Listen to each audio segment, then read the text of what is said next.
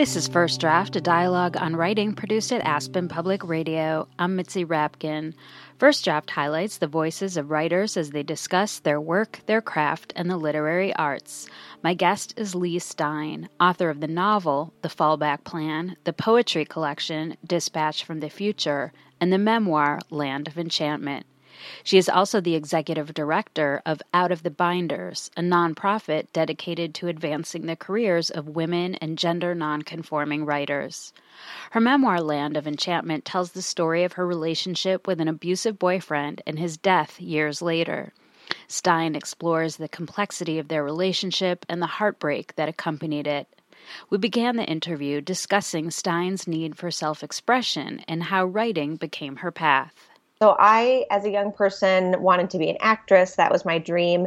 And I moved to New York City to go to acting school in 2003. And I was I was cast in all these dramatic love scenes and I was just spending every day crying and going back to my dorm room and I was writing short stories in my dorm room to decompress and I had this live journal where which is like an online diary where I had all these friends all over the country who read my live journal and I'd been posting short stories and poems to my live journal and I got my first short story published that year. And it occurred to me that I could do this other thing which is to be a writer instead of to be an actress because I was also in acting school I was the one who always read the whole play and my scene partners would be like hey did you finish the play? What happens at the end? And I would tell them. So I realized that I had more of a literary kind of watching point of view than needing to be the one performing. So that's kind of how I shifted into becoming a writer. And then after that, I just started working in restaurants and writing. So, how did you decide to go from fiction to this memoir, Land of Enchantment? I was writing a second novel around 2011 um, when my ex boyfriend died in a motorcycle accident suddenly. And I had been living with him when I wrote my first novel. Um, and when he died, I was working on this second novel, but I kept sending the characters off to New Mexico, which is where I had lived with him. And it finally dawned on me that like that was the book I really want. I really wanted to write a book about New Mexico and about us. So I so I shifted gears from writing this second novel, which is boring, and I never want to go back to it. It just wasn't succeeding. Um, but I think second novels are hard. I hear that all the time that it's really hard after you've written your first one to find something captivating in your second. So I started writing this memoir. Um, and, and people have asked me why didn't I write the memoir as a novel, but it never occurred to me. It, it from the very beginning, it felt like it was this true story that I had to tell as a true story because I wanted people to know what had happened. And when he died, I thought about getting a tattoo, and then um, because I wanted to tell this story so badly. And instead of getting a tattoo, I started writing this memoir. And so, how would you characterize it to someone who you just walk up to on the street? What's funny is like I usually get asked at parties, like, oh, you know, what have you written? And I say a memoir, and they say, oh, you're too young. And then they're laughing. And then I have to tell them what it's about, which is I say, you know, it's about an abusive relationship I was in in my early 20s and the death of my ex-boyfriend in a motorcycle accident. And then everything gets really sad. And then they have to say they're sorry. Um, but that's the best way i can describe it. And when i started writing it i thought i was writing a grief memoir. Um, and i thought i was writing about mourning on the internet and what it's like to be in my generation. I'm, a, I'm an older millennial. Um, and i feel like the boundaries are really changing for how we grieve thanks to the internet. And we don't really have an etiquette book for this yet and so I thought that's the book I was writing. And it took me a few years by the time I finished to realize this is really a book about our relationship and how that shaped me. And grief is definitely a part of that. Um, but it's also about the character of our relationship and how damaging it was. Given that party line where you, you you're at a party and you say it's about this abusive relationship, I felt as I was reading it that the physical descriptions and the ideas of the abuse weren't hitting you over the head. And what I mean by that is that in the foreground is your emotions and what you're going through, and in the background was that was that dynamic going on. I don't know if you would agree with that characterization, but I was thinking about the subtlety of it this morning and how that is crafted And is that your intent, or am I seeing something that isn't there? No, I think you're spot on. It was like really important to me not to write a book where he's the bad guy and I'm the good girl. Um, and and he did bad things to his victim. Like I didn't want it to be black and white. I really wanted to show the complexity of what it's like to be inside of it because if if abusers were just total monsters, they'd be easy to spot anywhere. We'd see them right away. Oh, that guy's a monster. But in reality, you know, my ex Jason was extremely charming, charismatic, handsome, very smart, very funny. Um, he didn't look like a monster. And so that explains why I got in so deep with him. And I really wanted to show how hard it was for me to extricate myself from that because it was a cycle of highs and lows the highs with him were like, you know, flying high in the clouds in a hot air balloon. It was like i would never experienced anything like it. I wanted to stay in those highs, and so I was willing to put up with a lot of the lows. Um, and that's where I think the title is an apt metaphor. Land of Enchantment is the state nickname of New Mexico, but it also felt like this characterized our relationship that it was this magical kingdom where sometimes I was hurt worse than ever before, but I was also feeling higher than I'd ever felt before. And so when you were writing this and and it was really inspired by his death, how I mean, did you feel all those complicated feelings all over again? Because in some ways it could seem like an elegy to this person or people could be surprised that when he died that you felt so sad. Yeah, I ask a question like early on in the first chapter of myself, which is like how how was I supposed to like what kind of woman does that make me if I still missed him, if I still wanted him to come back? How do you mourn someone who wasn't always good for you, good to you? Um, so those were the questions that were driving the book. It was like a mystery I had to solve because I did feel, you know, I wanted sympathy in this after he died, but I knew that if I told the whole story I might get the, well, why didn't you leave him sooner? Or why did you stay with him? Or how can you feel bad for this guy? He was in this violent, he, committed a violent crime before he died. Um, so I was, I really wanted to show the complexity of the situation and, and figure out for myself how I could love a man like that. And I think the answer is like, I think people are complex. Like I said, I don't think we're all good or all bad. And I didn't want to be whole, the only good in the book either. I tried to show how I was complicit or how I made mistakes as well. You're listening to First Draft, a dialogue on writing produced at Aspen Public Radio. I'm Mitzi Rapkin. My guest is Leigh Stein, author of the memoir Land of Enchantment. Our interview was recorded on Skype. Did you learn something new about all of this or about yourself as you wrote this? And if so, what was that? I don't think I would have described the book the way I just described it to you this morning when I started writing it. I don't think I would have said I was in an abusive relationship in my early 20s. Like, I never said that sentence until maybe the last 12 months of my life. It really took writing the whole book to see oh my god this is this is what happened like it took going through writing the book it took making a narrative out of it to see that there was a pattern there. And I didn't read other, I read tons of grief memoirs while I was writing this because I thought that's what I was writing. And then towards the end, I started reading other domestic violence memoirs. And it was so uncomfortable to read these books because there were these hallmarks of our relationship that I thought made us so special, like moving across the country after only knowing each other for six months. Um, that looked so romantic and that felt so romantic to me, but really they're like typical signs of an abusive relationship. Isolate the victim from her family and friends, um, control who she can talk to or who she can see.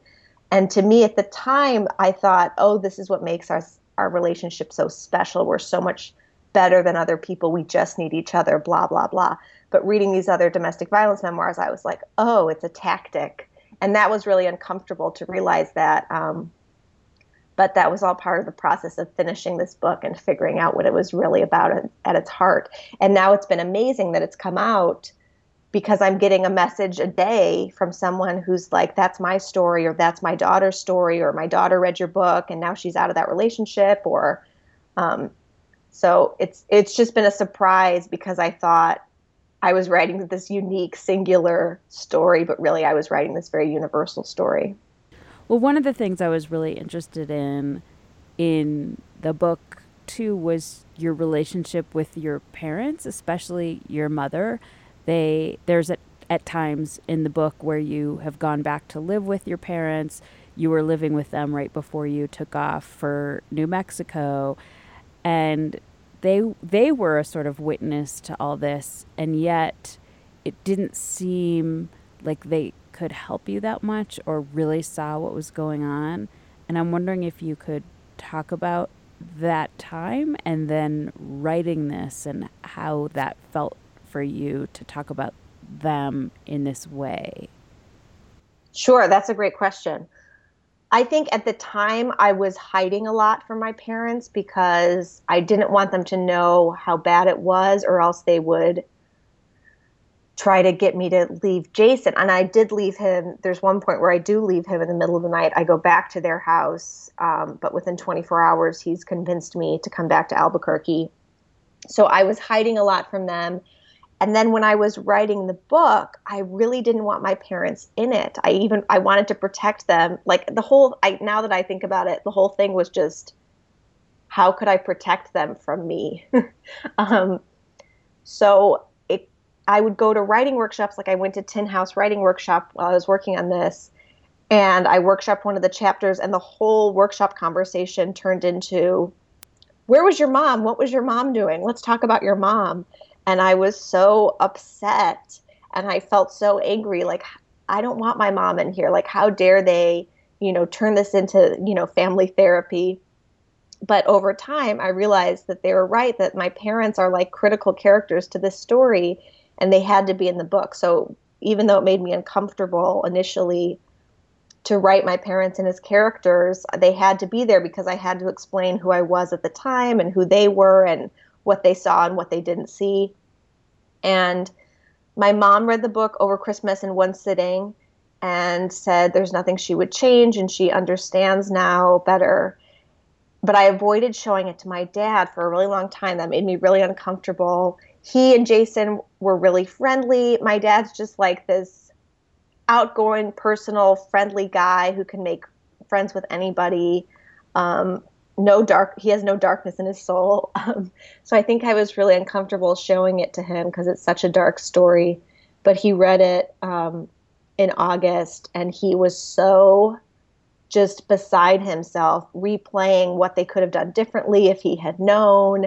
We should have done this we should have done that. And i've said to him you know i really don't think there's anything you could have done. I'm, I, I, I honestly don't so I hope he can release himself from that guilt. The only thing that I've talked about with them that I think they could have done differently is I really feel like I grew up with this idea that I had better have a boyfriend um, or else, that that would be some kind of mark on me if I wasn't in a relationship. So I, um, my parents were always in relationships. My mom has almost never not been in a relationship since she was like a teenager.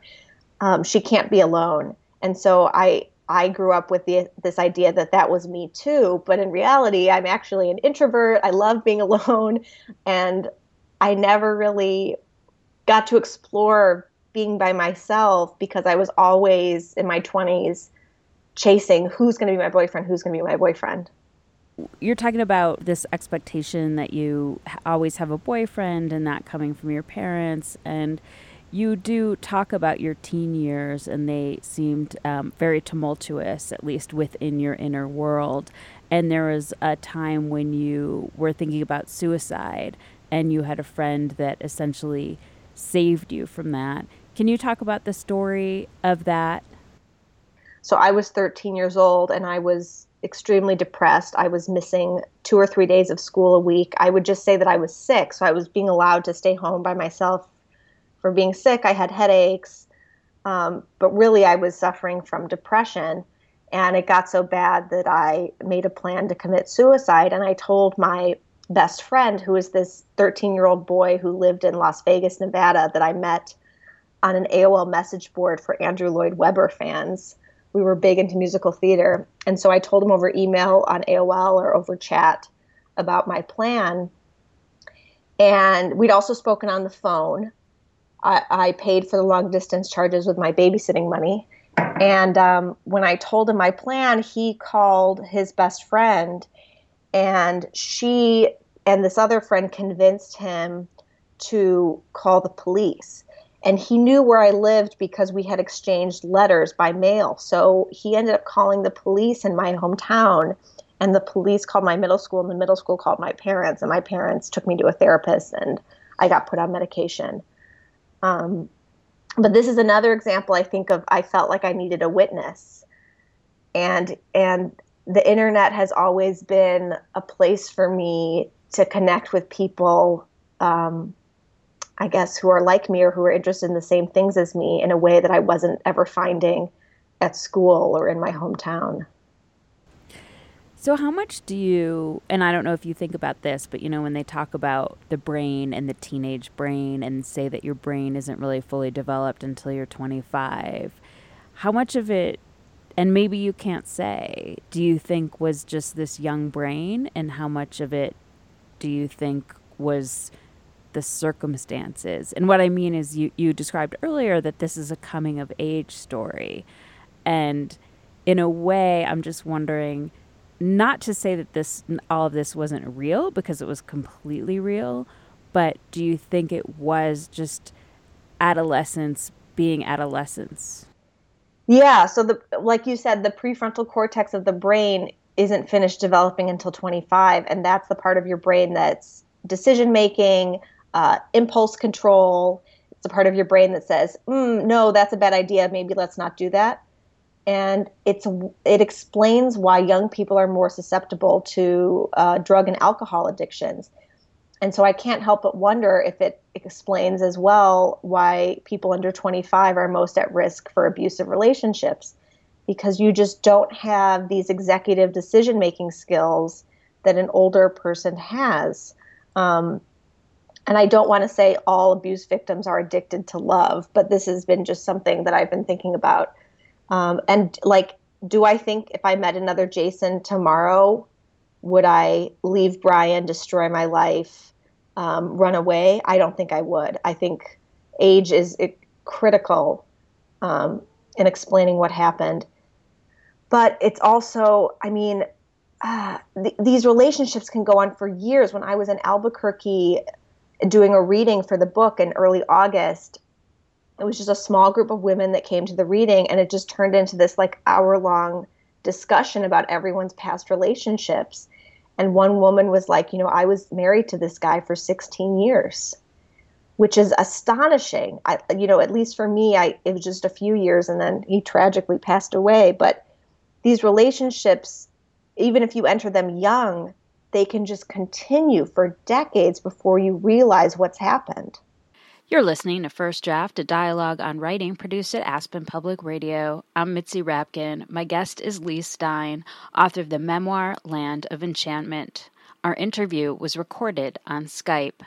Toward the end of your book, it's actually the very last page, you talk about fear that you were afraid uh, of leaving Jason, you were afraid of staying with Jason, but you were also it, you're also talking about a place where fear and love exist at the same time. And I'm just wondering if you could talk about that place, that emotional place.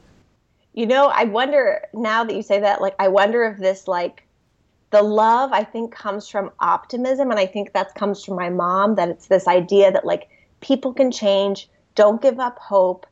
Everybody's good at heart. Like, give them credit, just wait for them to come around.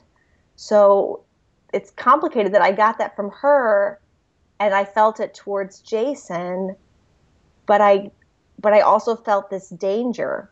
So it's like I was on this tightrope wire between hoping he would change, hoping he would turn his life around, and worrying what would happen to me if I stayed with him and kept this going.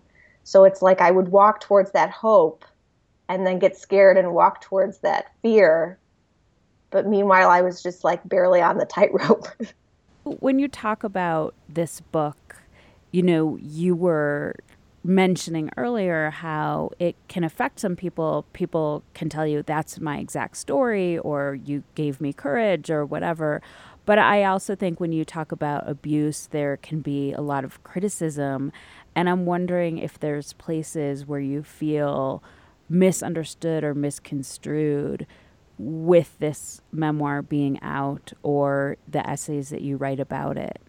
Yes, for sure. I, I haven't experienced that quite yet with the book being out because it's been only a few weeks, but definitely in the like the comment section on my Washington Post essay, there's one that's something like, you know, this is doing a disservice to real victims of domestic violence. Um, and so I think this is a dangerous categorization that, like, oh, if I don't have pictures of my face black and blue, then I'm doing a disservice to, to women who do. I don't think that's true at all because physical abuse, it, it, you don't meet a guy and then you go on a date and he hits you in the face. It, it starts as psychological abuse. This is very subtle manipulation and control over time, and then it escalates to physical violence. So, this idea that um, my story isn't valid. And it's often coming uh, it's often coming from male commenters. A lot of women and a lot of women the sad truth is like a lot of women are messaging me privately. And men i don't know are commenting in the comment section about how i'm you know whiny and um, and just need to grow up. I actually oh that's another example. I wrote uh, an op-ed for the new york times book review about the pushback i get for being a young memoirist and how i think we need you know more stories by millennials, especially about our experiences online, because we're dealing with love and death and grief, just like an older generation, but we're experiencing it through, you know, texting, Facebook, Twitter.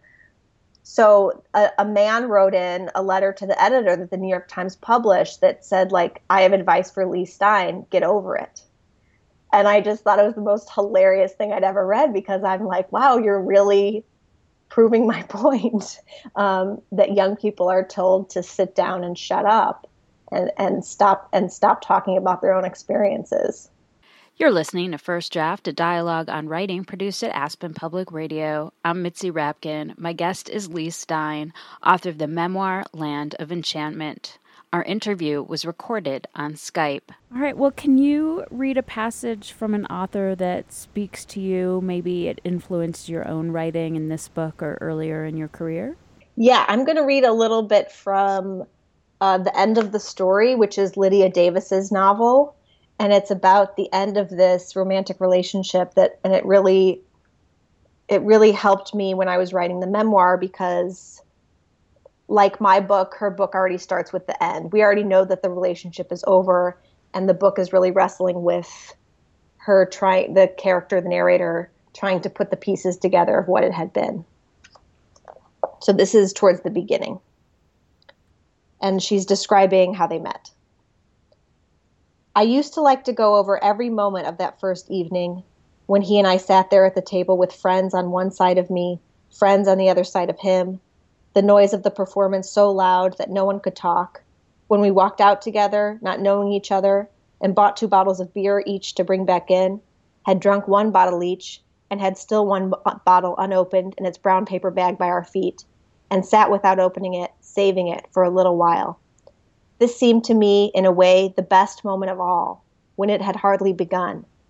When we opened the second bottle of beer, we would also be opening everything that came after through the late fall and the winter.